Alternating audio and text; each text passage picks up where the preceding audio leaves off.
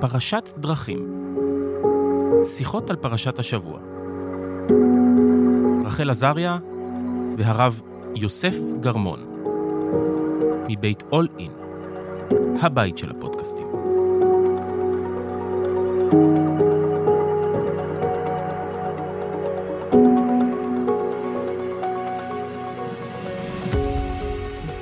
שלום וברוכים הבאים לפודקאסט פרשת דרכים, שיחות על פרשת שבוע עם הרב יוסף גרמון, שהפעם גם פה. שלום לרב גרמון. שלום, שלום, כיף לחזור. כן, ואיתי רחל עזריה, אני ממש שמחה שאתם פה איתנו, ובואו נתחיל, אנחנו בפרשת משפטים, מיד אחרי פרשת יתרו, מיד אחרי שקיבלנו את התורה, ובעצם מיד מתחילים לעבודה ולמלאכה. בואו, מה הפסוק שבחרת, הרב גרמון? אני קורא לו הפסוק הכי מוזר בתנ"ך, הוא מגיע לקראת סוף הפרשה, והוא מתאר לנו איזה משהו שהוא די מוזר, בני ישראל ויחזו את האלוקים, הם רואים אותו, והם מה הם עושים?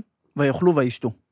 כאילו, אני מצפה מבן אדם שרואה את אלוקים, אני לא יודע מה היה קורה איתי, אולי הייתי מתבלבל, מתעלף, מת, אבל הם רואים את אלוקים, ומה שיש להם לעשות זה ללכת לאכול ולשתות.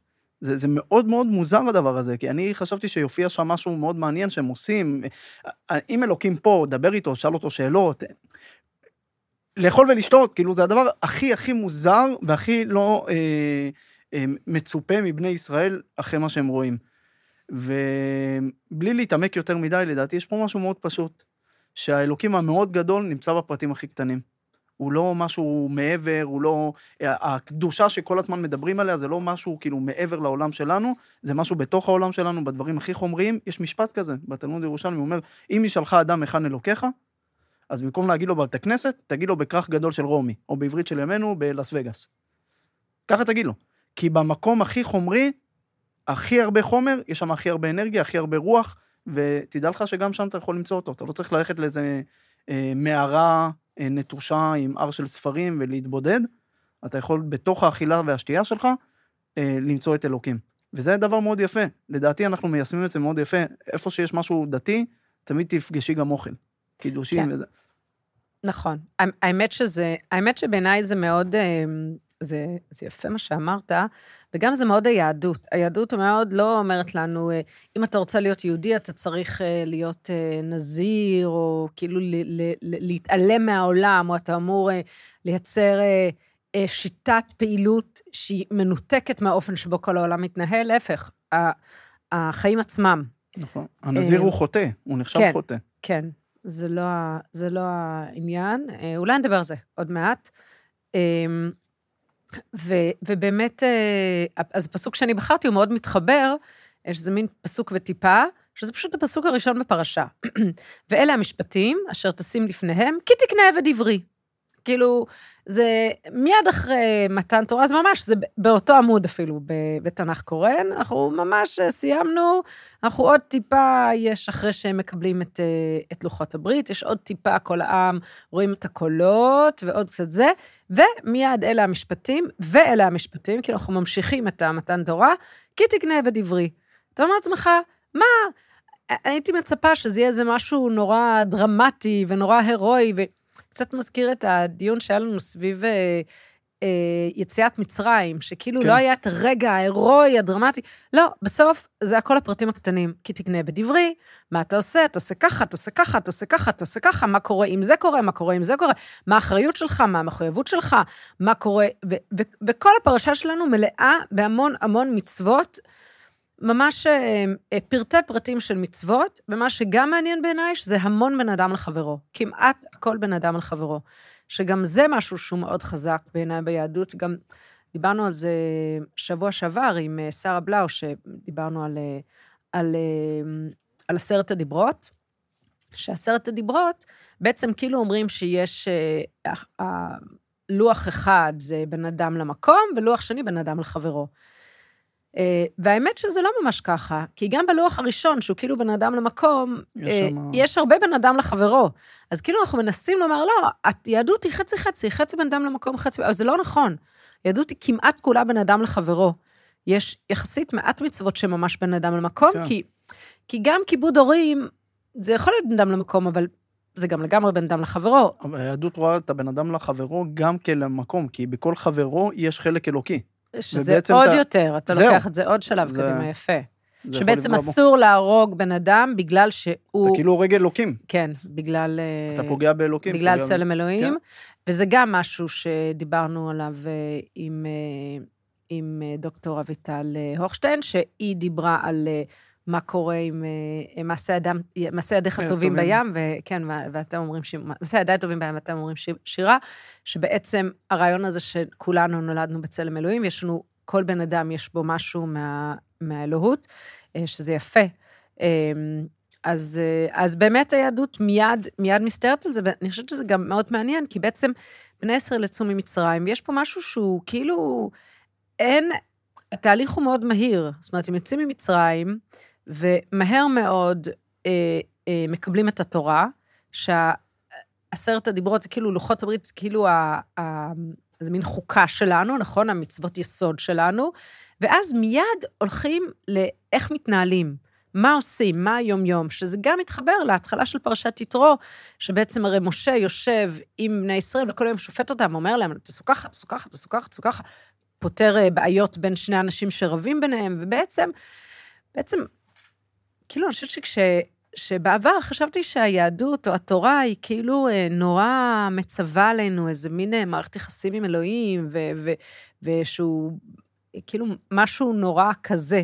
וככל שהשנים עוברות, אני בעצם, התפיסה שלי משתנה, וגם הראייה, שזה בעצם, מה שהיהדות אומרת, זה אומרת לנו, תהיו בני אדם טובים, תהיו אנשים טובים לאנשים אחרים, תתנהגו בכבוד לכולם, ובעצם לצמצם את ההזדמנויות שאנחנו נוכל לפגוע באנשים אחרים. ופרשת משפטים היא ממש כזאת. יש משפט של פרנץ רוזנצוויג. הוא אמר משהו כזה, אל תחפשו בתנ"ך את החיים, תחפשו בחיים את התנ"ך. תחפשו לכם, כאילו, אל תחפשו איזה הוראות מאלוקים בשביל ליישם. תראו איך בכל החיים, בדברים הכי פשוטים, שם אתם מוצאים בעצם את האלוקים. והזכרת את יתרו, ולדעתי יש חיבור מאוד מאוד מעניין, כי הפרשה מתחילה עם העצה הזאת שיתרו נתן למשה, בעצם להציל מהסמכויות שלו לאחרים, למנות בעצם 131 אנשים על כל 1,000. זה הרבה. זה הרבה. אבל מה העצה שהוא נתן לו? בעצם משה חשב שהוא המנהיג, אז הוא חייב להנהיג את כולם. יתרו אומר לו, לא, אתה טועה, אתה חייב לייצר מנהיגים אחרים. מנהיג אמיתי מייצר מנהיגים. אגב, בפוליטיקה תמיד אומרים לך את המשפט הזה, אבל אין מי שיחליף אותו. זה בעיה שלו, לא בעיה שלנו. כי מי שלא יודע לייצר מנהיגים, זה בעיה בהנהגה שלו. אני לא נכנס לפוליטיקה. לא, אני רוצה, אבל אני שנייה כן רוצה לשהות בזה, אם זה בסדר, כי אני חשבתי על זה הרבה כשאני הייתי בכנסת, ופעם גם ראיינו, אני זוכרת שמעתי ברדיו, ראיינו איזה מין ותיק ליכוד כזה, או אולי ותיק עבודה, אני אפילו לא זוכרת, והוא אמר, פעם אנחנו ידענו, חברי כנסת ותיקים, שיש לנו תפקיד לגדל את חברי הכנסת החדשים. נכון. וכל מפלגה, כל הזמן הם כאילו הסתכלו ואמרו, מי המנהיג הבא? ולמפלגות הייתה אחריות לייצר את המנהיג הבא. עכשיו, המציאות בישראל היא, זה לא רק מה שאתה אומר, מי יחליף אותו, וזה שזה כאילו רק בעיה של הליכוד, כל המפלגות הם בעצם, יש בן אדם אחד שמארגן סביבו אנשים, ואז ברור לחזק את המנהיגות שלו. בדיוק. ולא הפוך. בדיוק. זו הבעיה, זה מה שיתרו אומר למשה, אתה עושה טעות, כי אתה רוצה שכולם יחזקו את המנהיגות שלך, על ידי שיבואו לשאול אותך. אבל אתה עושה טעות, כי אתה תלך בסוף, ואז מי יחליף אותך? כשהוא אומר לו, נבול תיבול, זה, לדעתי, הוא לא אומר לו, רק בגלל מה שאתה עושה. נניח שמשה יש לו כוח סיבולת, והוא יכול להחזיק, הוא אומר, אתה נבול תיבול, אתה בסוף תמות, כאילו, אתה בסוף תיגמר, ואז מה יקרה לעם? כל העם הזה ילך. אז במקום זה תייצר מנהיגים. אגב, ולכן זה בפרשה של מתן תורה, כי זה מה שאלוקים עושה. אלוקים לא נמצא למעלה ומצווה על בני אדם, מה שאלוקים עושה במתן תורה, הוא אומר לאנשים, לעם ישראל, קחו אתם את התורה, תייצרו לעצמכם את ההוראות מתוך התורה. יש פה משהו מאוד עמוק לדעתי בחיבור הזה. בעצם אלוקים נותן לנו במתן תורה את היכולת ליצור את ההנהגה, ולכן שאנחנו אומרים לא בשמיים ואת כל הדברים האלה, זה בעצם משהו מאוד עמוק, זה כמו העצה של יתרו. יש חיבור מאוד, מאוד, זה קורלציה כזאת בין מה שיתרו אומר למה שאלוקים עושה, באותה פרשה. והוא מייצר, לכן אגב אלוקים, אולי הדבר שהכי, אחד הדברים שהכי חוזרים עליהם בתורה, זה לא לעשות צלם. מה אכפת לאלוקים שנעשה צלם? למה הוא כל כך מפחד? בגלל שהמילה הראשונה, הפעם הראשונה שנאמר צלם בתורה, זה על האדם. בצלם אלוקים עשה השם את האדם. בעצם אלוקים אומר... אנחנו, הכוח האלוהים נמצא אצלנו, הוא לא אצל משהו אחר. תפסיק להאמין באיזה צלם חיצוני. אל תעשה לעצמך משהו שלישי. אתה תפסיד את הכוח שאני נותן לך עכשיו. אני מייצר את המפעל שיכול לייצר מנהיגים. אבל יש פה עוד הרבה, אחד זה נניח הפוך מהקתוליות, נכון? ובעצם הפרוטסטנטיות יצאה נגד הקתוליות על זה שהקתוליות אמרה, הכוח נמצא אצל הכנסייה, ואתה בא לקבל את הכפרה מהכנסייה. בדיוק. והפרוטסטנטיות אמרה הפוך, היא אמרה לא, כל אחד מאיתנו יכול לקרוא את הכתבים, ובעצם היהדות אמרה את זה מהרגע הראשון. להפך, הכוח צריך להיות אצלנו, לכן גם יש רבנים, זו תופעה ידועה, שבעצם מחזיקים אצלם, וצריך לבוא לשאול אותם על פסיקות, על כל דבר. והיהדות לא הייתה כזאת. היהדות תמיד לימדה, כולם למדו מגיל צעיר את ההלכות ואת זה, ולהפך, בואו, אנחנו, ויש לה, הבן זוג שלמד בישיבת הקיבוץ הדתי, אז הרב ביגמן, שהוא גם חיתן אותנו וגם... אז הוא אמר, אני מלמד אתכם את הכללים, על כל דבר. המטרה שלי שלא תגיעו אליי לשום שאלה. עכשיו, יש בזה משהו שהוא ממש כאילו מפרק את עצמו מהכוח שלו ומהסמכות שלו, אבל כך הוא רואה מנהיגות, הוא אומר, לא, אני מעביר לכם את היכולת לקבל את ההחלטות, אני מלמד אתכם את הכללים, המטרה שלי שאתם תקבלו את ההחלטות, ואתם תהיו אחראים, וזה מעניין כי הפרשה הזו מלאה באחריות, נניח בכל הנושא של השור, או של האש, הרי יש את ארבעת אבות הנזיקין, נכון? וזה בעצם מה בפעילות של האדם, או במעטפת של הפעילות של האדם, יכול לפגוע בבן אדם אחר, ואז מי אחראי, אוקיי? אז אם השור שלך נגח, אם אש שאתה הבארת, שרפה גם שדה אחר, זאת אומרת, יש כללים מאוד ברורים, מתי אתה אחראי ומתי אתה לא אחראי, אבל כל הזמן מדברים על האחריות שלך, בשום מקום לא אומרים, זה ככה זה, זה אלוהים עשה, זה בכלל לא בשיח שלנו ביהדות, להפך, השיח הוא הרבה מאוד האחריות שלנו, למעשים שלנו, ובעצם אנחנו צריכים או לשלם, או לקבל הערכה, אבל הכל זה בעצם להעביר אלינו כל הזמן את האחריות. לא, וזה בדיוק עונה על השאלה, למה אחרי מתן תורה, המעמד הכל כך גדול, היסטורי, בעצם, קודם כל, אלוקים מתעסק בדברים ממש קטנים, שכאילו לא תרצה, לא תגנוב, שגם ידענו את זה לפני זה, בחוקים של חמורבי, שהיו מאות כן. שנה קודם, או אורנם, או השנונה, וכל החוקים האחרים שהיו, אבל בעצם, קודם כל, כמו ישעיה ליבוביץ' אומר, שזה בעצם להוציא מהפילוסופיה היוונית העתיקה, אריסטו, סוקרטס, האפיקורים, הסטואים, שבעצם הכל מבוסס על השכל, או אימנואל קנט וזה, ואחרים שמבוסס על הרגש. אז הוא אומר, לא זה ולא זה, גם החוקים הכי קטנים מבוססים על אלוקים. בעצם יש כאן איזה משהו כזה. עכשיו, יש את הדילמה של אוטיפורון, הדילמה שסוקרטס שואל את אוטיפורון, האם האלוקים מצווה על החוקים כי הם מוסריים, או הפוך, הם מוסריים ולכן אלוקים מצווה עליהם. שזו שאלה מאוד מעניינת, אבל לדעתי התשובה היא איכשהו מחוברת, בגלל שקודם כל יש חוקים שהם כמובן מוסריים, אבל יש את המוסריות שהיא ברגש, בשכל, אתה מבין מה לא נכון לעשות, אתה מרגיש מה לא נכון לעשות, אבל אתה חייב גם איזה בסיס שהוא מעבר להיגיון שלך, לבסס אותו, ולכן אלוקים אומר, אנוכי השם, ולכן לא תרצח, או ואהבת לרעך כמוך, אני השם, תבין שיש גם משהו מעבר להיגיון שלך, מצד אחד, מצד שני, תבין שגם בדברים הכי קטנים האלה, שהלא לשקר, העבד עברי, גם שם אלוקים נמצא. זה דברים גדולים. נכון, אבל ביחס למה שהייתי חושב, מתן תורה, כאילו, דבר איתי על ספירות, על דברים מיסטיים, על זה, אתה מדבר איתי על לא לגנוב. אבל היהדות היא, כאילו, לעומת, דיברנו על זה פעם, על העניין הזה של המצווה להאמין באלוהים. היהדות כמעט לא מתעסקת בזה. כאילו, בנצרות יש קטע נורא חזק, שאתה אמור להאמין. נכון? זה כאילו אתה מאמין. לכן הנצרות היא יותר אורתודוקסית, היהדות, המילה אורתודוקסית לא מתאים. אוקיי, כי מה? תסביר. כי אורתודוקסיה זה משהו שנשען יותר על אמונה. היהדות זה יותר אורתופרקסיה. של כאילו פרקטיקה. של פרקטיקה. כן, נכון. נכון, ואצלנו כאילו העניין שאתה מאמין, לא מאמין. אתה יכול להיות כופר, וזה לא כזה עניין. אתה פשוט צריך לקיים את המצוות, אתה צריך לעשות את הפעילות, אתה צריך לדאוג שאתה תהיה בן אדם טוב. אולי קצת הגזמתי, אבל זה פחות יודע במרחב הזה. פחות מתעסקים בכמה אנחנו מאמינים, יותר מתעסקים במה אנחנו עושים. האם אנחנו מתנהגים כמו בני אדם טובים. ויש, אתה יודע, זה מה שאמרת קודם, שאמרתי שאולי נחזור על זה, אז זה משהו שהוא, אני מודה שזה מטריד אותי בימים האלה, כל הנושא שבעצם אנחנו לא אמורים לפרוש מהציבור, אנחנו לא אמורים להתנהל באופן שונה מאיך שבני האדם מתנהלים, ואיך כאילו החיים עצמם אמורים להיות. ויש עכשיו הרבה סביב המערכת יחסים עם החברה החרדית. ואני לא רוצה שנפתח את זה ממש, אבל אני כאילו מרגישה שאם אנחנו נתעלם מזה, יש בזה משהו שהוא כמעט... שבעצם הם יצרו איזשהו אורח חיים, שהוא לא אורח חיים רגיל של בני אדם. הם בעצם כאילו התנתקו מהמציאות הרגילה, של מה האל אומר בבריאת העולם, אחרי החטא של האדם הראשון, בזה אתה פחה תאכל לחם.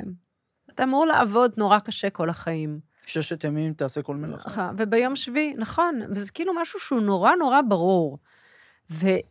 אני יודעת מה הסיבות ההיסטוריות והשואה והרצון להקים חדש את הישיבות הגדולות, את הכל אני מבינה, אבל בעצם נוצרה מציאות שאולי התחילה במקום אחר, אבל היא לגמרי פרשה מהחיים האמיתיים, מהקיום האמיתי. יש לי משפחה חרדית, יש עכשיו שמחה, חתונה ושבע ברכות, הערב אני הולכת לשבע ברכות, ובעצם כל העניין הזה של זה באמת, זו חברה שמתנהלת, שונה לחלוטין,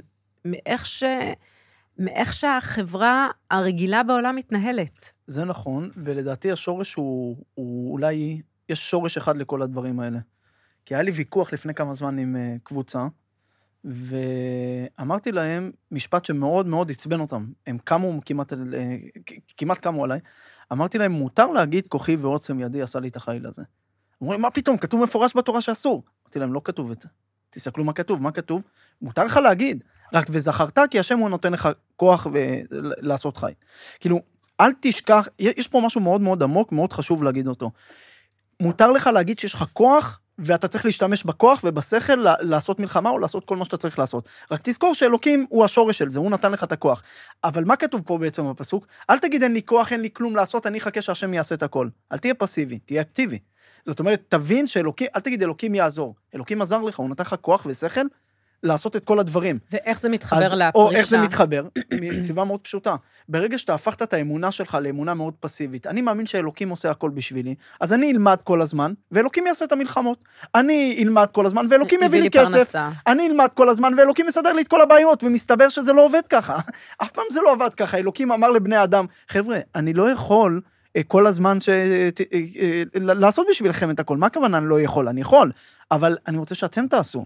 אתה יודע, זה אפילו... זה מה שאלוקים מאמין באדם. זה אפילו, סליחה, זה מזכיר לי את מה שאמרת על יתרו, על משה ויתרו, כאילו... אותו דבר, כן. בדיוק, בעצם אלוהים אומר, אני מעביר אליכם את הכוח, אני לא רוצה שהוא יישאר אצלי, ואתם יכולים לעבוד ולהתפרנס ולגדל ילדים, ואתם לא צריכים אותי בשביל רוב הדברים, אתם באמת לא צריכים אותי. אתם אמורים לעשות את הפעילות שלכם, אני אמור לעשות את הפעילות שלי. נראה לי שזה גם העניין הזה, יש לנו הרבה עכשיו דיוני אמונה, הרבה פעמים שכאילו איך יכול להיות, כאילו, איך יכול להיות השביל העשירי, וכל כך הרבה, באמת תינוקות וילדים שנרצחו, דברים כל כך קשים, אני חושבת שאנחנו אפילו עוד לא התחלנו לעכל את ה... אנחנו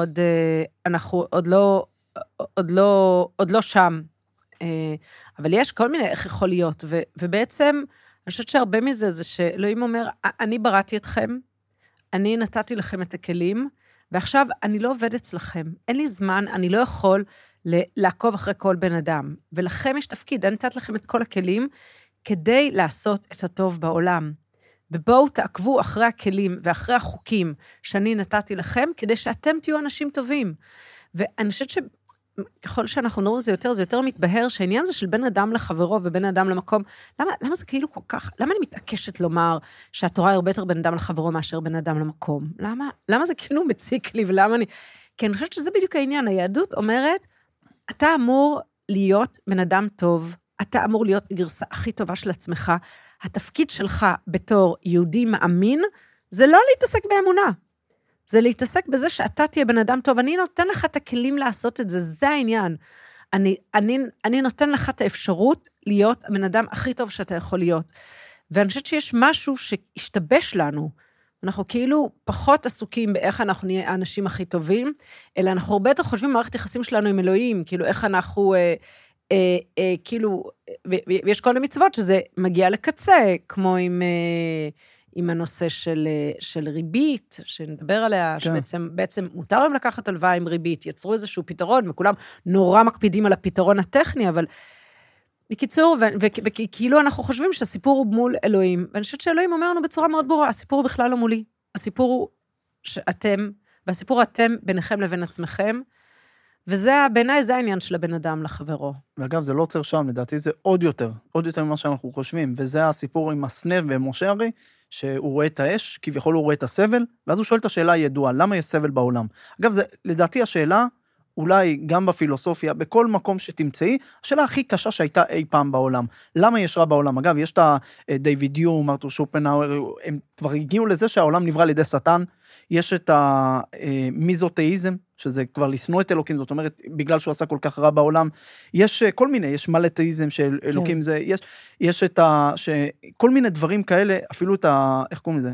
זה לא רק הפילוסופים שהזכרתי, זה אפילו, איך קוראים לו, אפיקורוס, היום זה, שכאילו העולם הזה כל כך רע, ואין מה לעשות איתו, ובאמת כי, כל הצדיק קרא לו רשע וטוב לו. זהו, אבל אני אגיד לך, אני מסתובב בעולם, באמת, במדינות כמו אפריקה, אסיה, כל מיני מדינות מאוד עניות, אמריקה הלטינית, אני רואה כל כך הרבה סבל בעולם, ואתה אומר לעצמך, רוב העולם הזה סובל, אז מה נסגר?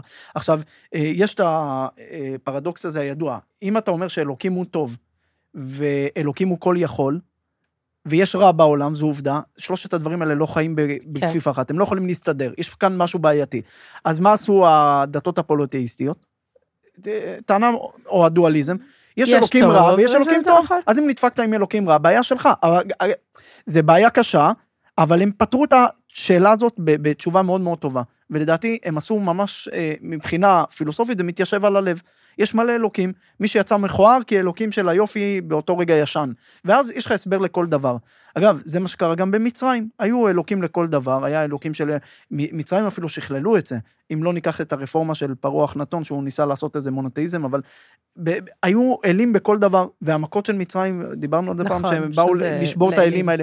אגב, אם תסתכלי ביתרו, קורה משהו מאוד מעניין. יתרו בהתחלה שומע את קריאת ים סוף, את מלחמת עמלק, את הדברים הרעים, אז הוא מגיע להתחבר בגלל שהוא חושב שיהיה לו חיבור עם אלוקים הרע. ואז משה מספר לו גם את כל הדברים הטובים. ואז מה קורה? יתרו מגלה משהו מאוד מעניין. הוא אומר, אתה ידעתי כי גדול השם מכל האלוקים, כי בדבר אשר זדו עליהם. הוא רואה איזה נקודה של חיבור בין הדברים הרעים לטובים. אגב, זה קרה בכל המכות של מצרים. מצד אחד ליהודים היה מים, מצד שני, באותו דבר, היה דם, אור, חושך. שזה בעצם לפרק את הרעיון של אלוהים טוב ואלוהים רע. ואז מה כתוב? ואחד יתרו, הוא עשה אותו אחד. הוא בעצם מבין שזה אותו אלוקים. ואז יש חיבור של אותו אלוקים. אגב, אז מה הדתות המונותאיסטיות עשו עם הדבר הזה? למה יש רע בעולם? מה הם עשו? הם עשו משהו מאוד פשוט. הם המציאו את השטן. ואז השטן עושה את הדברים הרעים. רגע, אבל אם השטן יש לו אוטונומיה, אז זה עוד הפעם דת מונותאיסטית, ואם זה אלוקים שולט על השטן, אז עוד הפעם, ואלוקים יכולים למנוע את זה, הוא לא מנע, אז עכשיו יש מלא תירוצים על זה, יש אחד שאומר לך, אתה באמצע סרט של טלנובלה של 60 שעות, אתה מגיע לדקה רוצה להבין, השני אומר לך, יש גלגולי נשמות, ואתה גם לא יודע מה הוא עשה בגלגול הקודם, התשובה היא מאוד פשוטה, יש תשובה, התשובה, שמעתי אותה מהרב זקס, אבל, וגם אפשר לחבר אותה למה שאנחנו אומרים מכיוון קצת אחר, אלוקים לא רוצה שתבין למה יש רע, כי אם אתה תבין, אתה תסכים לזה, אתה תצדיק את זה, ואז אתה לא תשנה את זה. אלוקים לא רוצה, אלוקים רוצה שתשנה את הרע. בסדר. זאת אומרת, מה שאת אמרת מקודם, אלוקים לא רוצה שתתעסק באמונה ובשאלות, אתה לא פילוסוף. אתה אמור לעשות. אתה אמור לענות. אתה רואה ילד רעב, אל תגיד שהוא היה גלגול של המלך. אז עכשיו אני אגיד לך משהו שאני כאילו תקועה בו עם הזה. כי מצד אחד אמרנו, הדות לא רוצה שתדבר פילוסופיה, אלא נדבר תכלס, והנה דיברנו פילוסופיה כל הזמן, ולא הלכנו לתכלס. לא, זהו, אגב, וולטייר, פרשת מריה, אני אוהב אותו. אז בקנדיד הוא כותב, יש שם את זה שהעולם הכי טוב מכל העולמות האפשריים, וכל הלאימנית ואחרים, ואז הוא אומר, ואף על פי כן, נראה לי ככה נגמר כמעט הספר, צריך לעבוד את הגן. עם כל הפילוסופיה והכל, תנסה לעשות מה שאתה יכול. כן, זה עצמו. אז אני כן רוצה שאנחנו נדבר קצת על המצוות עצמן, ואני כן חושבת זאת אומרת, אני לא חושבת שהרב זקס נתן את התשובה, כי עדיין זה מאוד מאוד קשה לנו לראות את התורה. לא, זה לא תשובה. זה קריאה בדיוק. תעשה משהו, זה מה שאלוקים אומר למשה. לך תכבה את האש. לך תעשה את העבודה. אגב, משה לא רצה לעשות, כי לא עברו 400 שנה. אלוקים בא ומבשר לו שהוא יכול אפילו לשבור את הגזרה הזאת של 400 שנה, ולהוציא אותם אחרי 210 שנה. אל תהיה נוח שמקבל את הכל, תהיה משה, תוציא. נכון, ואני חושבת שעדיין לראות את פני הרוע זה מאוד קשה. ואין לזה הבנה. אין הבנה. אין הבנה. אנחנו לא יכולים להבין את זה. אנחנו לא יכולים להבין את זה, וגם זה משהו שהוא כל כך הפוך מה... כאילו... אגב, וזה חורה לי מאוד שיש רבנים או אחרים, בלי לפגוע בכבודם של אף אחד, שמנסים להסביר את זה עם כל מיני תירוצים, זה בגלל צניעות, זה בגלל שבת, זה כל כך רע, בגלל שקודם כל מתו עשרות ומאות אלפים, ולכל אורך ההיסטוריה שהיו הכי דתיים שבעולם, אז זה ודאי לא קשור לזה. לא, יש עכשיו טרנד, שאת שורפת את הפאה שלך, כל מיני למען עם ישראל. אגב, גם הודו, למשל, גם בדתות הפולוטאיסטיות, אתה יכול להגיד שיש תאטמן וזה, ושזה מגיע למונותאיזם, וזה גם לא עבודה זרה. קיצור, אפשר להגיע לכל דבר, אבל להגיד תירוץ על הרוע בעולם, זה פוגע באנשים שמתו, לדעתי. זה פוגע באנשים שמתו, וזה גם מייצר איזה חוסר אוני מאוד מאוד עמוק, כאילו, מה אתה אמור לעשות? נכון. טוב, אז בואו נדבר קצת על המצוות. איזה מצווה אתה רוצה לדבר עליה? מצווה, אני לא יודע אם זה מצווה, אבל זה משהו מוזר, כי זה מדבר שקר תרחק. התורה יודעת לדבר ברור. לא תאכל זה, אל תרצח, אל תגנוב, כן תעשה את זה, אל תעשה את זה, פתאום בשקר היא אומרת לך תתרחק. כי את הסיפור על הרב הזה שכתב המלצה ואישיר רווח ובסוף חתם, הוא אמר למה? מדבר שקר תרחק. צריך להתרחק מהשקר. לא, כי איך קוראים לזה, זה סיפור חסידי כזה שחייבו אותו לעשות ההמלצה, לא משנה. אבל מה זה מדבר שקר תרחק הזה? מה זה הביטוי המוזר הזה? למה אסור לשקר, תגיד אל תשקר. מותר לשקר, תגיד לשקר. למה להתרחק?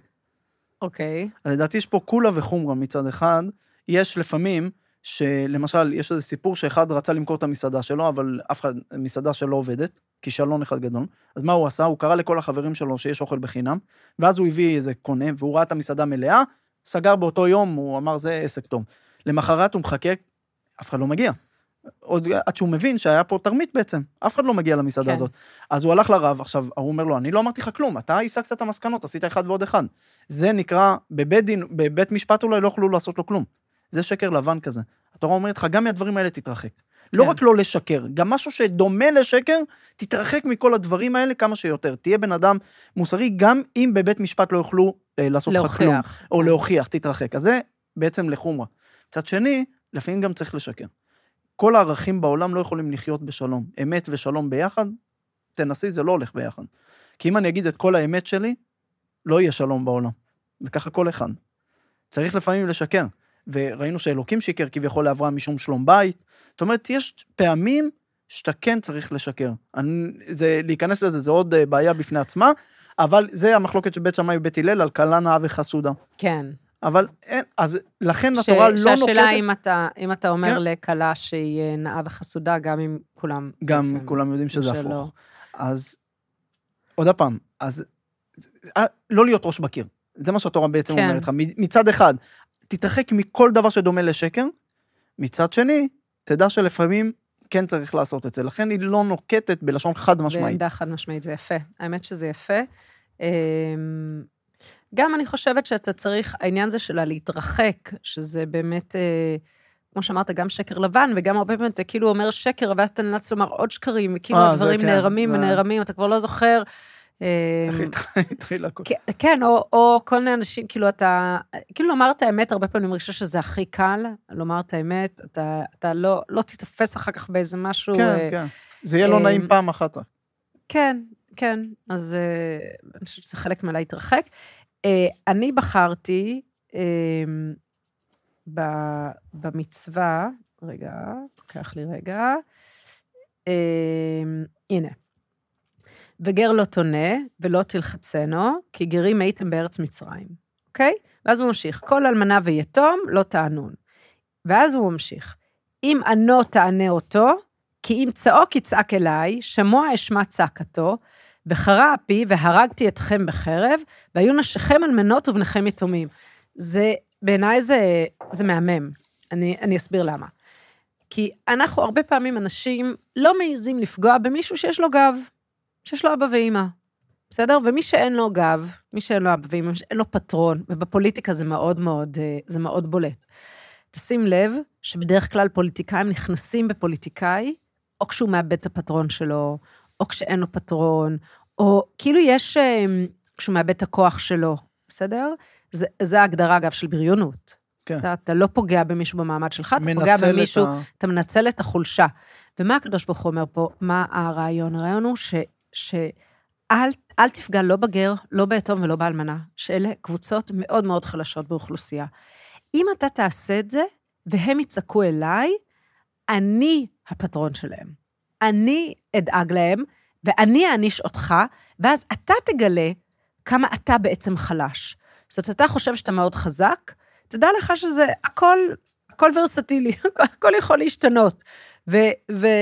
ואני חושבת שזה גם נותן לנו את מין צניעות של הכוח שלנו, וגם מזכיר לנו את האחריות כלפי החלשים, וגם בעצם זה מין אמירה, אל תהיה עסוק במין מחשבה שכאילו, אם יש לך פטרון הכל בסדר, או שאתה יכול לפגוע במישהו, כי תדע לך שהחלשים האלה, שכאילו אין להם פטרון, מישהו אחר ידאג להם, לי זה הרבה פעמים מזכיר את יזהרו בבני עניים, כי מהם תצא תורה, זאת אומרת, יש משהו בלהסתובב בעולם, בתחושת, מגיע לי, יש לי כוח, שמצד אחד, כמו שאתה אומר, אם אתה משתמש בזה, כדי באמת לעשות טוב בעולם, ולקחת את האחריות, נכון, הפרשה הזו מלאה באחריות, לקחת אחריות, אז אחלה, אבל אתה לא יכול להסתובב עם זה, עם תחושה של כוח, שכאילו, הכל אצלך, ואתה קטן עליך, ואתה יכול לעשות מה שאתה רוצה, שזה אגב מאוד דומה לעניין של הדבר שקר, זאת אומרת, אני חושבת שגם בעניין הזה של הכוח, כמו השקר, זו מילה שהתורה היא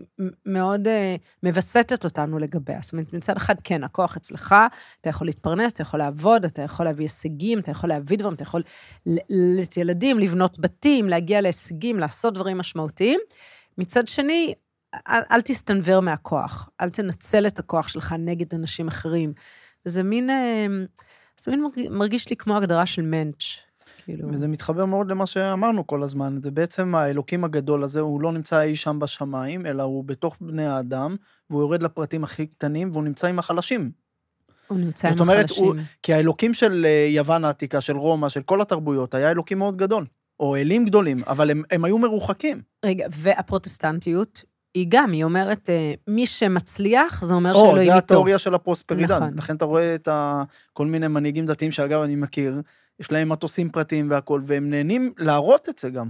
כי זה בעצם מראה את ההצלחה שלהם. זה מראה שאלוהים אוהב אותם. וזה האדמו"רים החסידים, חלק מהם, שבעצם האדמו"ר צריך שיהיה לו את הרכב הכי יפה, את הבית הכי יפה, זה מראה שהוא בעצם... אהוב על אלוהים? גם אצל האדמו"רים? הם לא אומרים את זה ככה, אבל לדעתי זה נמצא שם. אז זה ממש פרוטסטנטי, זה ערכים פרוטסטנטיים. את יודעת שיש חיבורים בין דתות, הרי כל הדתות, האנימיזם נכנס לתוך הפולוטאיזם, ואז הוא נכנס לתוך המונותאיזם, בעצם איך קוראים לזה? סינקרנטיזם, לא? זה בעצם הכל מתחבר. כל מה שיש לנו היום זה גם השפעות מהרבה מאוד מקומות. הגנום הזה זה גם השפעה כתובת. אתה יודע איפה זה מאוד בולט בעיניי? הנושא של היחס להפלות. זה ודאי. שפה אנחנו כאילו לקחנו את התפיסה הנוצרית, נכנסה לנו בום. שזה לא היה ככה, כי יש 40 יום ויש את... היהדות היא כל כך, כמו עם הכוח, כמו עם השקר, היא רואה מורכבות. זאת אומרת, אין שחור לבן, אין, אני חושבת מאוד קשה, אני אומרת אין, ואני תוך כדי חושבת, אני חושבת שמאוד קשה למצוא משהו שהוא חד משמעית רע או טוב ביהדות. אין כזה דבר, כל דבר יש לו נמתת פנים ליתר, נמתת פנים ליסוד. וכשאני מסתכלת, וגם, זה גם המצווה הראשונה של כי תקנה עבד עברי, שמצד אחד אנחנו כאילו אומרים לנו, עבדות זה כאילו הדבר, באמת, עבדות זה אחד הדברים הכי נוראים בעולם, וזה משחית, זה משחית אותך, זה משחית את החברה, זה לפגוע באנשים מסכנים ועניים, וזה באמת דבר נורא.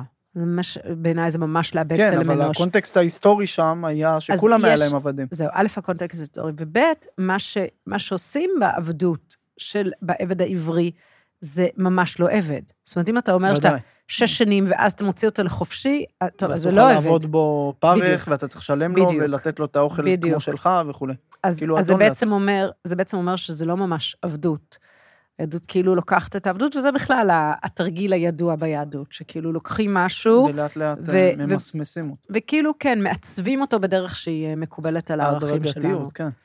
אבל תראי זה מה שאמרתי, שהדברים האלה הם כל כך חשובים לדעת איך בעצם להתעסק איתם. אגב, כי עוד הפעם אנחנו מגיעים לערך, ערך החיים הוא ערך קדוש, אבל אם אנחנו לוקחים אותו עם ראש בקיר, אני אספר לך מה קרה, בכל מיני מדינות כמו גואטמלה, סלבדור, הונדורס, שיש שם נוכחות מאוד מאוד אבנגליסטית גדולה, ואני עובד איתם בדברים הומניטריים, מה שקורה שאסור להפיל, ואת יודעת שרוב הכפרים, כולם חיים שם ביחד, יש שם אונס בתוך המשפחה בצורה מזעזעת שאת לא מבינה, דברים, אני אומר לך, מידיעה אישית ובהיכרות, איומים ונוראים. בין הסבא וילדות בנות 15, 14 אפילו, פתאום בהיריון, עכשיו אסור להפיל, אסור להפיל, אז הילדים האלה נולדים, אבל לא רוצים להכיר בהם במשפחה, והם גדלים להיות הפושעים, בעצם זה דבר כל כך נורא, והיום אני אומר לך, אני רואה את זה, ואני אומר למנהיגים, צריך למנוע את זה, לא, לא, לא, לא, מה פתאום את זה, אז ערך החיים הוא ראש בקיר, מייצר בסוף פושעים, ויוצר את כל הדברים האלה, לאט לאט הצלחנו להכניס דרך מנהיגים יותר מתונים,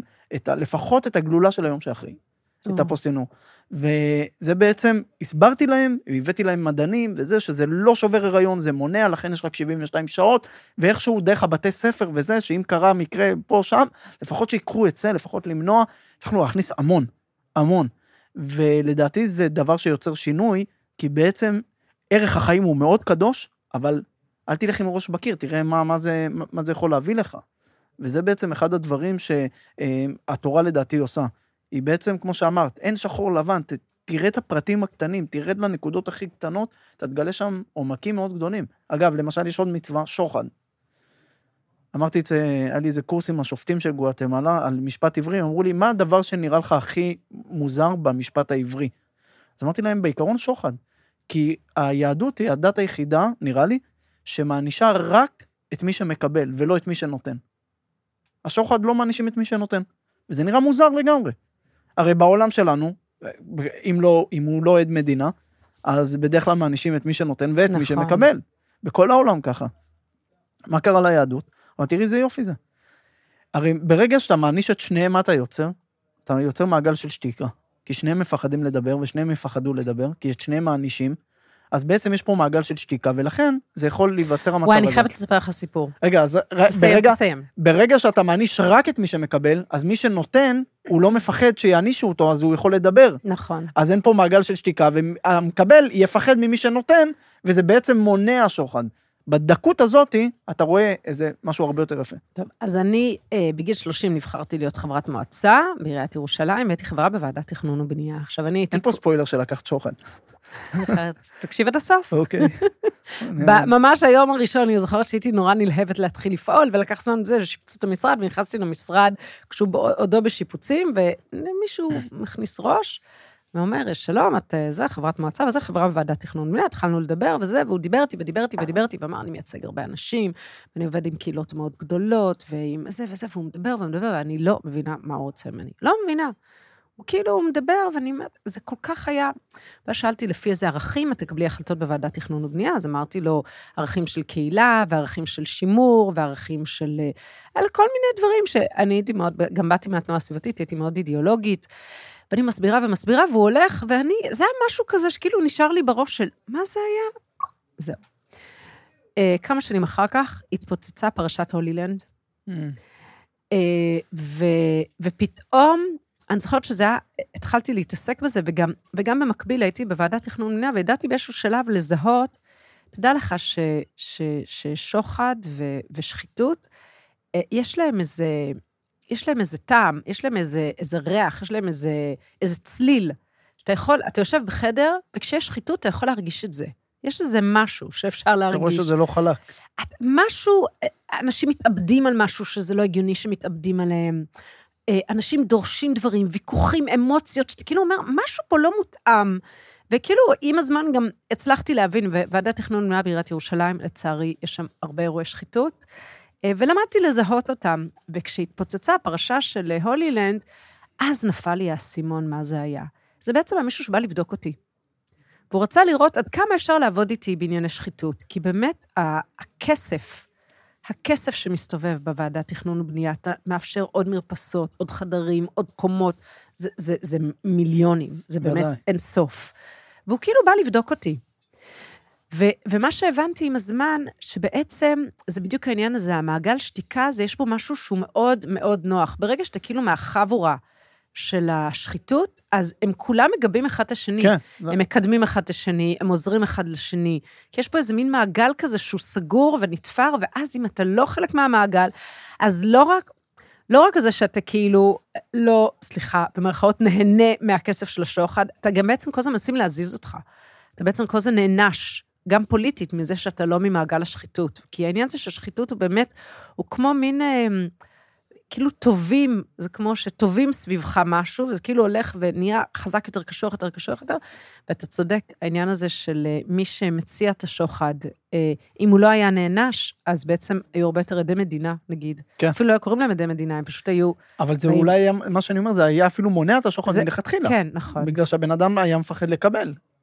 כי הוא אומר, אתה נקבל, ואחר כך עוד... אחרי זה הוא ידבר עליי. אחר כך הוא ידבר, כן. כי הוא לא נענש. נכון. אז יש כאן איזו חוכמה, לכן תמיד שאומרים לי, היה לי איזה דיון, תמיד יש את השאלה, מתן תורה היה, לא היה, ויש הוכחות ואין הוכחות, הרי למעמד היסטורי שכבר היה, אי אפשר להביא הוכחה של 100%, זה לא קיים הדבר הזה.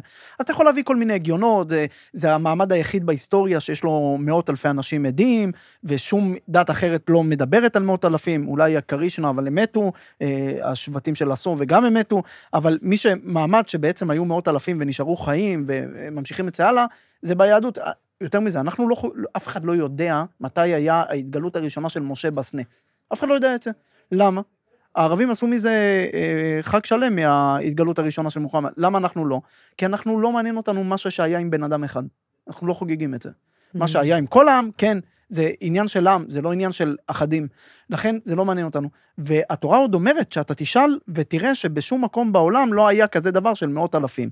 אז יש כאלה שאומרים, אז הנה, תראה, זה הוכחה. זה גם לא הוכחה, זה היגיון. יש עוד היגיון שכל מיני דברים שגם הנצרות והאסלאם משליטים את עצמם על היהדות.